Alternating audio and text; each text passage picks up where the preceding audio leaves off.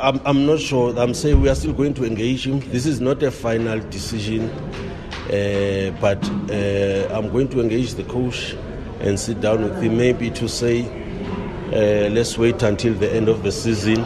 Then, uh, yeah, we can take that decision because that decision it might be emotional one, but. Uh, one thing for sure that uh, Andile Mbenyane, as much as people they think has done a lot for the club, but I challenge those people. He has done legal uh, versus what we have done for him. He's abused the, the relationship. He has abused the fact that he's been here for many years. Uh, we've, as I said, we've done a lot for him. But I'm sure him and the coach can sit down and Andile can, can, can, can solve the problems that he have. We wish to see him retiring here. But if his behavior is not changing, unfortunately, there's legal that we're going to.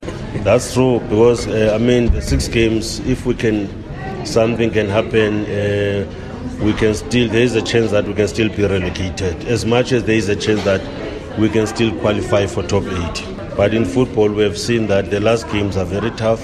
We must not take anything for. But also the unity of the team. Correct.